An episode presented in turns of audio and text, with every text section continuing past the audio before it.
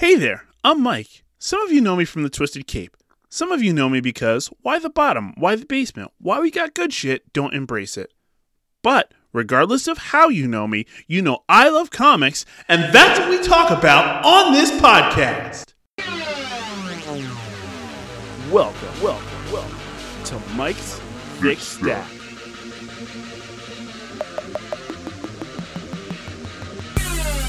Aw, hell my thickies. Welcome to the show, everyone. Recording, as always, at Thickness Central. And welcome back to season two of Mike's Thick Stack.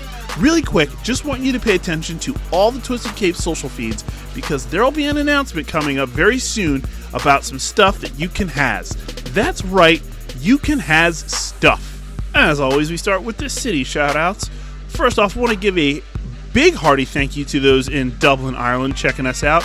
Our friends in Brussels, thank you for coming on back. We appreciate you. We love you. Thanks so much. LA, out in Los Angeles, California, we finally made it to the big time. Thank you so much, Nashville, Tennessee, and Knoxville, Tennessee. Y'all rock. Thank you so much for coming out. And finally, Mountain View, California. Thank you so much for your continued support. Trust me, we appreciate every single time you guys check in and listen. So, thanks for coming back and listening, friends. And now we'll boogie on over to Mike's Thickometer. Oh yeah, Mike's Thickometer. So thick this week, I call it Thicky Martin. This week clocks in at a 5 out of 10. It's sufficiently thick, like a like a turkey leg, thick like a turkey leg. The stack this week has a huge Marvel advantage, so we're going to get to work starting with the DC books and get those knocked out, starting with Batman number 114. I gave this a 2.5 out of 5. Fear State rolls on with Miracle Molly, Batman, Simon Saint, and the Magistrate colliding all in different ways. Also, more Clown Hunter stuff. So I'm gonna try and avoid that as much as possible. Anyway, Miracle Molly discovers how she thinks Scarecrow is going to enforce his his plan of enacting a fear state. Meanwhile, Saint is trying to rein in his peacekeepers with other peacekeepers.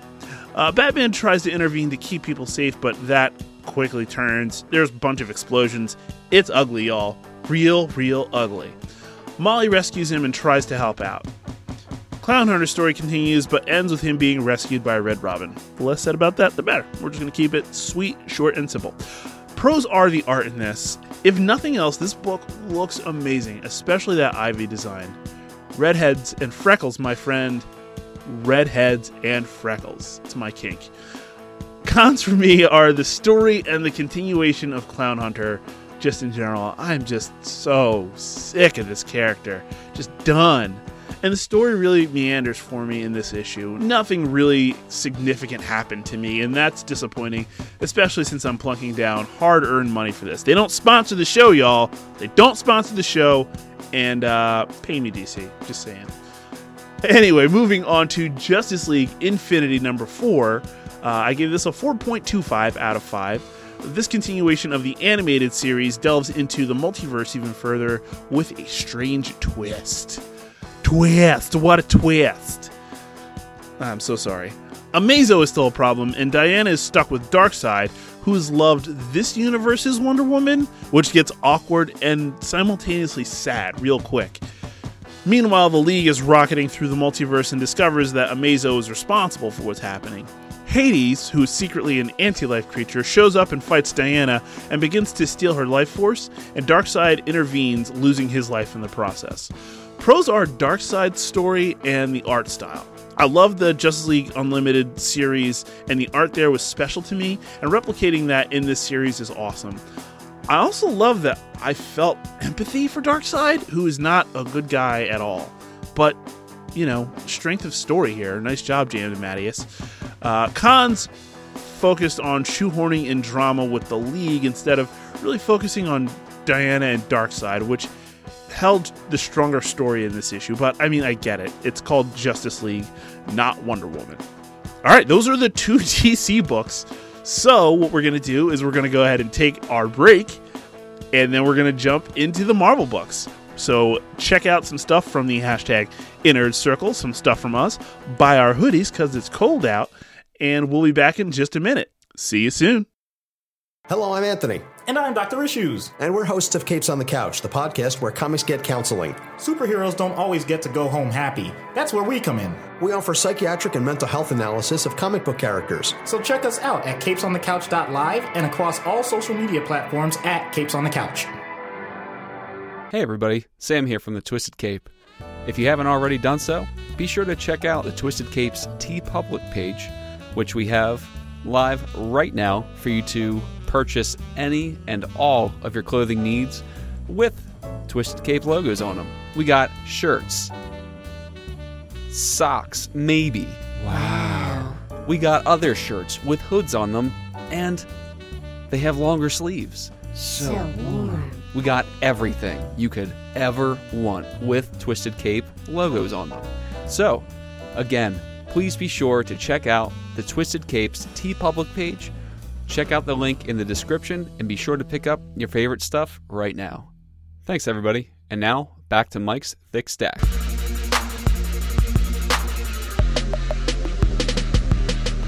And we're back after a short break, after a short set of titles, with a longer set of titles.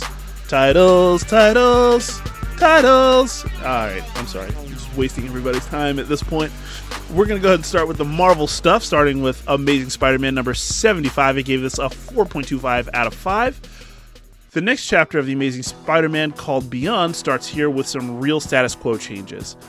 After the aftermath of Kindred, Peter is dealing with problems by not dealing with them because he's just running away when he runs across Ben Riley, who has retaken the Spider Man mantle due to the Beyond Corporation. They give him a suit, uh, a bunch of upgrades so that he can superhero properly because I guess Pete was doing it wrong anyway. They run across the UFOs, and Ben's suit really protects him from some radiation that pops off, but Peter gets incredibly sick and collapses. Then we get two backup stories that are sure to be important later about, I guess, the people around Ben. Uh, pros are story and art overall. I love how this book feels fresh and fun again. I love the art in this, especially the emotions in the faces. Uh, Gleason really nails that part of this book. The biggest con to me is how Ben and Peter are so immature with each other. For all intents and purposes, they should be able to communicate more as well as better, and it, it winds up putting one of them into pretty serious danger. But overall, can't wait to see how this book continues to develop. Next up, we have Captain Marvel number 33. I gave this a 3.75 out of 5. Last of the Marvels continues teaming Carol and her squad with Kamala while dealing with Vox even more. So, Captain Marvel and Miss Marvel get into a nice old fashioned team up, but it turns when Carol sees Spectrum being held by one of these weird suits. Carol's crew shows up, and Carol works even harder to save Kamala, who ends up with Iron Man thanks to her sister Lauri-Ell. Carol gets trapped by Vox and yeeted directly into space. Uh, the pros uh, are the Marvel U as well as the development of this story. I love the constant presence of multiple characters from various parts of the Marvel Universe. I also like how Vox has multiple Captain Marvels under his control. That makes him a formidable force. Cons are how easily it feels like Carol is overtaken. She's one of the strongest characters in the universe, and it seems that that constantly gets negated.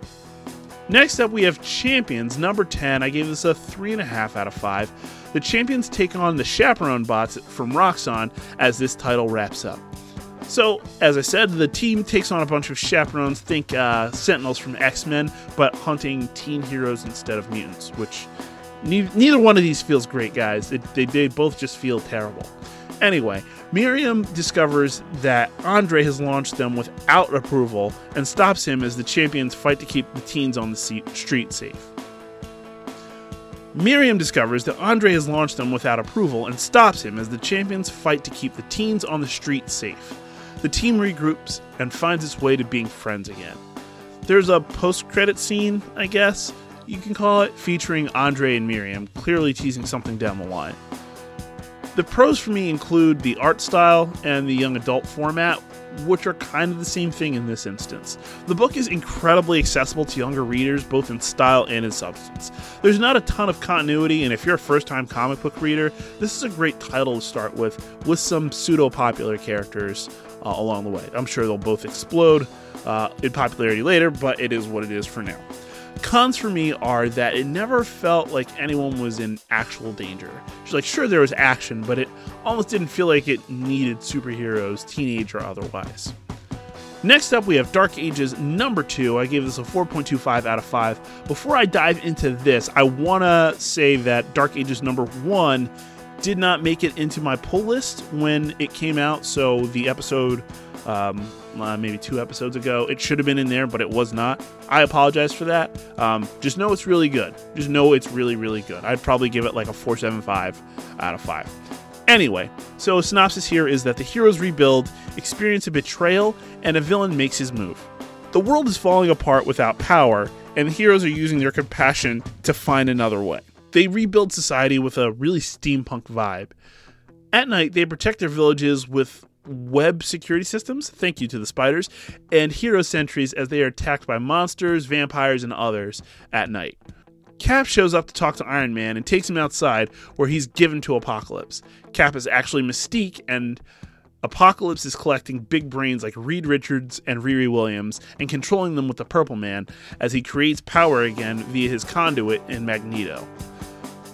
Pros are hope and darkness in this series, both literal and figurative. There's a lot of play with lighting and shadows, and additionally, the story has themes of, of light versus darkness. The cons for me are Apocalypse using Magneto as his power conduit. I feel like th- this. I think that this feels like a stretch when there are other options for creating power, especially when you're looking at the mutant family. Next on the docket, we have Darkhold Alpha, which I gave a 3.5 out of 5. This is the jump off for a mystical title centered on Doctor Doom and Scarlet Witch that expands into a set of champions. Wanda is disturbed by a nightmare warning her of, um, I'm gonna fuck this name up, uh, Chthon? Chthon? C H T H O N? I'm gonna say Chthon because that's it's easier. Uh, so warning her that Chthon is coming and as Doom is looking into the Darkhold. They agree to work together, which Doom kind of immediately goes back on. Wanda summons the Darkhold Defenders, which in this case would be Iron Man, Blade, Wasp, Black Bolt, and my boy Spider Man. After a quick almost clash with Victorious, Wanda explains the stakes and everyone agrees to help except Black Bolt. But then a rough looking Doom shows up through a portal, effectively causing him to change his mind. These Darkhold defenders read from the book you shouldn't read from, and then get changed to monstrous versions of themselves, and are now called the Darkhold Defiled. The pros are that I loved this as a start for a series. It's fun, establishes the stakes almost immediately, and has an art style that connects with me a ton. The cons are that, man, do a bunch of heroes who've lived through multiple end of the world scenarios as well as personal world altering situations make dumb and desperate decisions for literally no reason. The Darkhold isn't new, and under no circumstances should they read from it without ensuring some kind of backup. Anyway, moving on, we have Excalibur number 24. I gave this a 3.25 out of 5. The trial of the Captain's Britain kicks off in this issue, but that trial quickly becomes something else. First of all, did you know the plural of captain is captains? Captain's Britain? Not Captain Britain's? It's weird. Anyway, Captain Britain starts by going to the Vampire Kingdom as the team goes about their business spread across Otherworld. Uh, Betsy goes and sees Death to gather information, Apocalypse's kid, Death, uh, who casually just is like, "Hey man, Storm, uh, Storm thinking about me, bro? She thinking about me? She's trying to trying to slide my DMs." anyway, as the trial begins, Merlin interrupts alongside King Arthur, attempting to reclaim Avalon, and it seems to devolve into straight up war. Pros are that I love what Betsy is doing in this issue, and that I love using the Arthur Merlin dynamic in an X Men book called Excalibur. Betsy is out here setting up pieces to be useful later, also, I'm a big fan of fantasy stuff, so Arthur, particularly the fact that he's not a great dude, is nice to have in this book. Cons for me are that the pacing really seems off. It may be deliberate, but it seems like it's plotting at times, while the rest is like accelerant being poured on a fire. I'm not sure. Anyway, We have Hellions number 16 up next, which I gave a 3.25 out of 5. The Hellions deal with the f- fallout of Sinister's betrayal, and the team tries to find its way forward. The newly elected X Men team shows up to save Sinister, or is it a Sinister clone? I'm not sure, uh, from being beheaded. After they leave the Healing Gardens, the team fractures. Nanny tells Peter to go and become a man. Quentin sends Wildchild away almost right out of Old Yeller, and she also tells Cyclops that she's leaving Krakoa. Emma tells Alex they're looking to resurrect Madelyne Pryor, and Empath gets his part of the deal that he and Emma set up prior to this issue. Greycrow is definitely looking to kill Empath for all the things that he's done as well. Nanny ends up destroying a ship with the babies that are attempted to be stolen from her. The pros are this book has a lot of moving parts, and it never feels like it's slowing the book down or holding it back. The cons for me are that I don't really care for the nanny stuff at all. She's just eh to me. Moving into our last two books here, we start with New Mutants number 22. I gave this a 3 out of 5. The New Mutants attempt to deal with Shadow King as the kids go to confront Shadow King about what he's done to them and cut ties. So the New Mutants are in the Mindscape and squaring up against all Shadow King can send at them. They eventually sit down and he explains that he's seen civilizations crumble because they got soft and he fears this for Krakoa. Meanwhile, the kids, including Gabby, figure out some stuff around the depth of their friendship and opt to confront Shadow King together and say that, hey, we're done with you, dude. Done. We're fucking done. They discover that he's standing over the New Mutants team, pledging that they will all learn. You gonna learn today. Anyway, pros are that I love the art on this book, and I'm a fan of both squads that are a part of this book. I love this style being utilized in this book all the time, and I'm not tired of it even in the slightest. I love both sets of teams, as it were, in this book. They interact so well together, and it's delightful. The cons for me are that I feel like Shadow King is trying to fill the void left by Apocalypse, and that's not really possible in my mind. Nice try, Farouk, but ultimately, stay in your lane, bruh. Finally, here we have Savage Avengers number 25. I gave this a 3.5 out of 5. Conan teams up with Kang for some power ups and some time filled bullshit, and it just might work. Kang and Conan, who is sporting Doctor Doom's armor, team up to try to take down Kulan Gath, who's basically unstoppable at this point. Conan armors up with a ton of huge artillery from the Marvel U and goes after Kulan Gath. He takes down all of Gath's foot soldiers easily, but the fight with the sorcerer doesn't go so well. In fact, he ruins Doom's armor, takes and eats the Venom symbiote, rips out Conan's still beating heart, and eats it in front of him. It's kind of a downer to end on, but it is what it is. The pros are always going to be art on this book. It captures a lot of Mike Deodato Jr.'s style without it being a carbon copy. It's also fun to incorporate Kang, well, because it's Kang. I mean, how, how do I say no to that? The cons for me are that it feels like there's really no way out, but there's probably some time centered fuckery with Kang involved, so I just hope it doesn't feel cheap later on. All right, you know what time it is, baby. It's time for that weekly ranking. So, uh, with 11 books overall, here's how it shakes out. In your top spot, you have Dark Ages number two.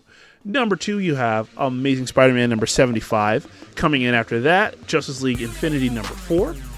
Following that up, Captain Marvel number 33. Next up, we have Savage Avengers number 25, then Darkhold Alpha. Weird that that didn't actually have a number, just Alpha. Then you have Champions number 10, Excalibur number 24, Hellions number 16, New Mutants number 22, and bringing up the rear, Batman number 114. As we start to wrap up, if you want to be on the show, hit us up on Twitter, either me directly at SpiderMike29 or at the Twisted Cape. Looking ahead to next week, I'm looking forward to reading from Marvel Amazing Spider Man number 76, the end of Immortal Hulk, Immortal Hulk number 50, and Iron Man number 30. From DC, Superman and the Authority number 4, Challenge of the Super Sons number 7, and The Joker number 8. Make sure you follow us on all our socials YouTube, Twitter, Facebook, Twitch, Instagram, all at the Twisted Cape, no spaces, and a link is in the show notes. We do a weekly show on YouTube and we stream on Twitch at least once a week. As far as all the others, if you follow us, we follow you in return. If you really like us and our shows, feel free to grab some of our merch from TeePublic, which has a link in the show notes. And there's sales all the time, especially in the month of November, if that's when you're listening to this, like every week. You can get that shit like 35% off, if not more. Finally, feel free to shoot us some feedback on this show to the at gmail.com and make sure you use the subject line MTS. And a special shout out to my boy Wes for helping me out with the music that you hear under the comic book reviews. So, thanks for tuning in. So, until next time, I'm begging, begging you, so put your loving hand out, baby. Stay safe, wear a mask, please get that vaccine, and most importantly, stay twisted. That.